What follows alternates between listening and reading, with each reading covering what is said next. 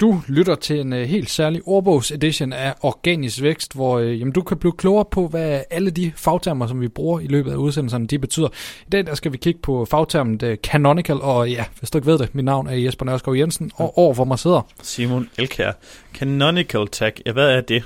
Det er et, uh, et, et, et HTML-tag, du sætter i på din side, hvor du for, fortæller, hvad er den oprindelige destination for det her indhold. Det kan eksempelvis være, øhm, vi har et eksempel fra et nyhedssite, der har kopieret en nyhed fra en anden site, en søstersite i det samme organisation, hvor de så fortæller Google, herover